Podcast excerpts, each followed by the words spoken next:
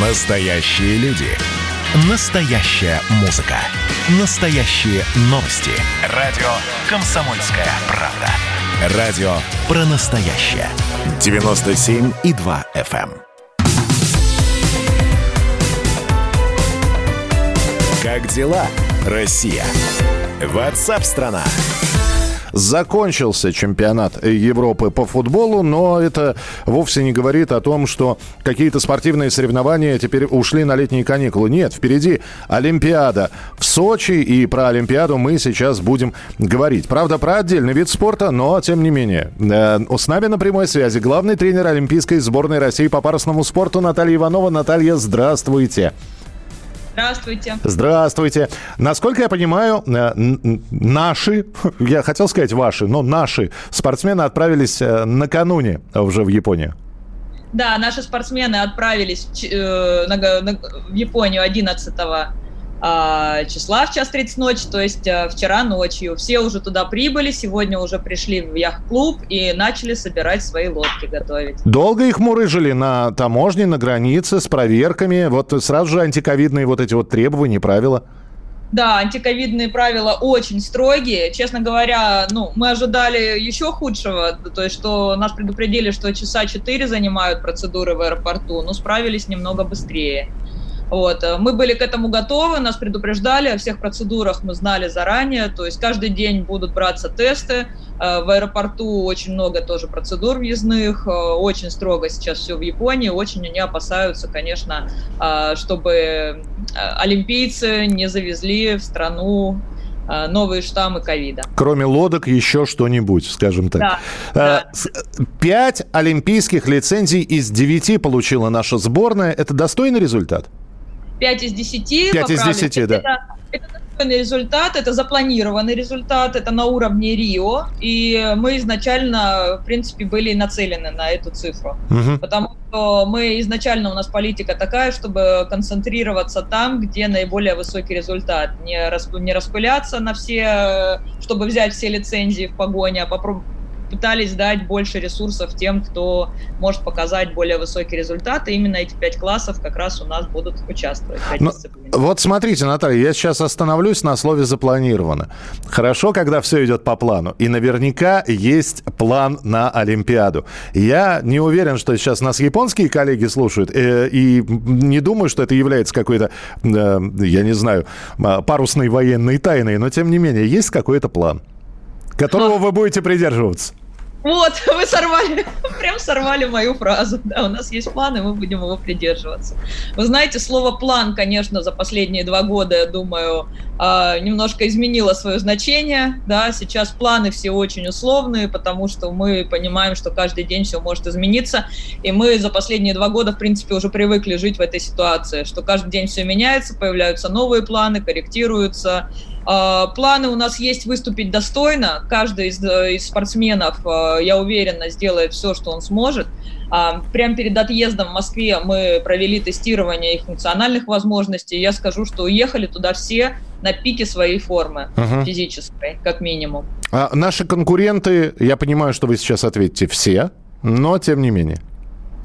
А, Я отвечу все. И вы, ответь- вы ответите все, я это предполагал. Да, буду, буду предсказуемой. На самом деле, конечно же, ну, па- парусный спорт э, развивается во многих странах, и если раньше были явно доминирующие страны, такие как, например, Великобритания в Китае забрала почти все золото, увезла, да, а, буквально 2-3 страны между собой разыгрывали подавляющее количество наград в парусном спорте, то сейчас нет такой ситуации.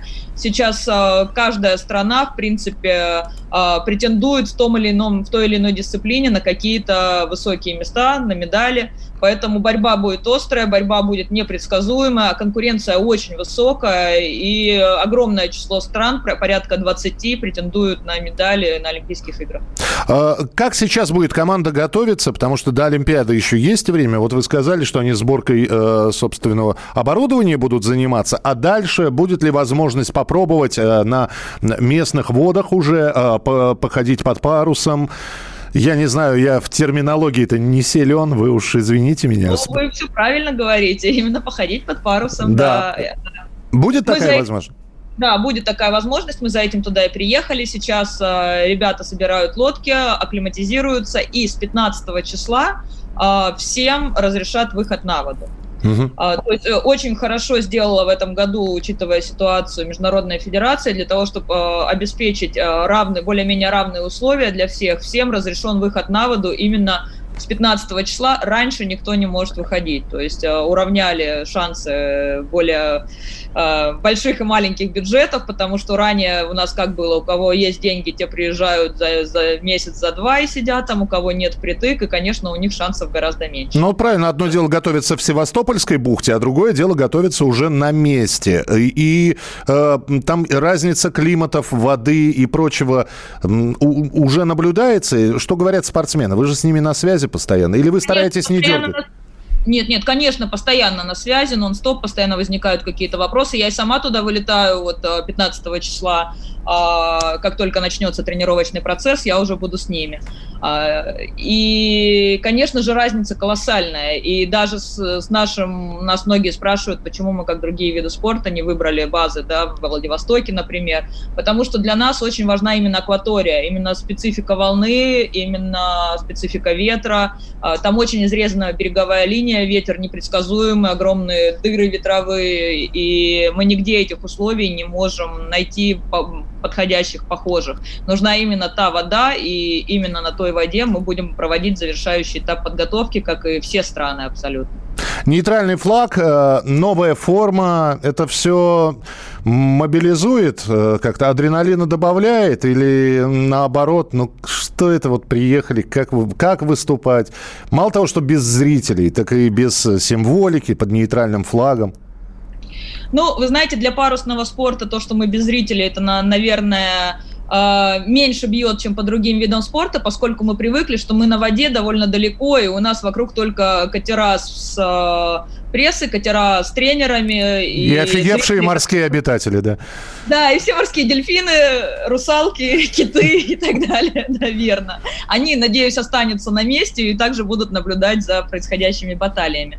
То, что касается флага, я не могу с вами согласиться, что мы едем а, без флага, без символики. Мы едем как а, команда Олимпийского комитета России. У нас свой флаг у, у Олимпийского комитета России. А, у нас а, своя форма. Форма, надо сказать, в этот раз просто прекрасная. Хочется сказать спасибо Олимпийскому комитету и команде за спорт.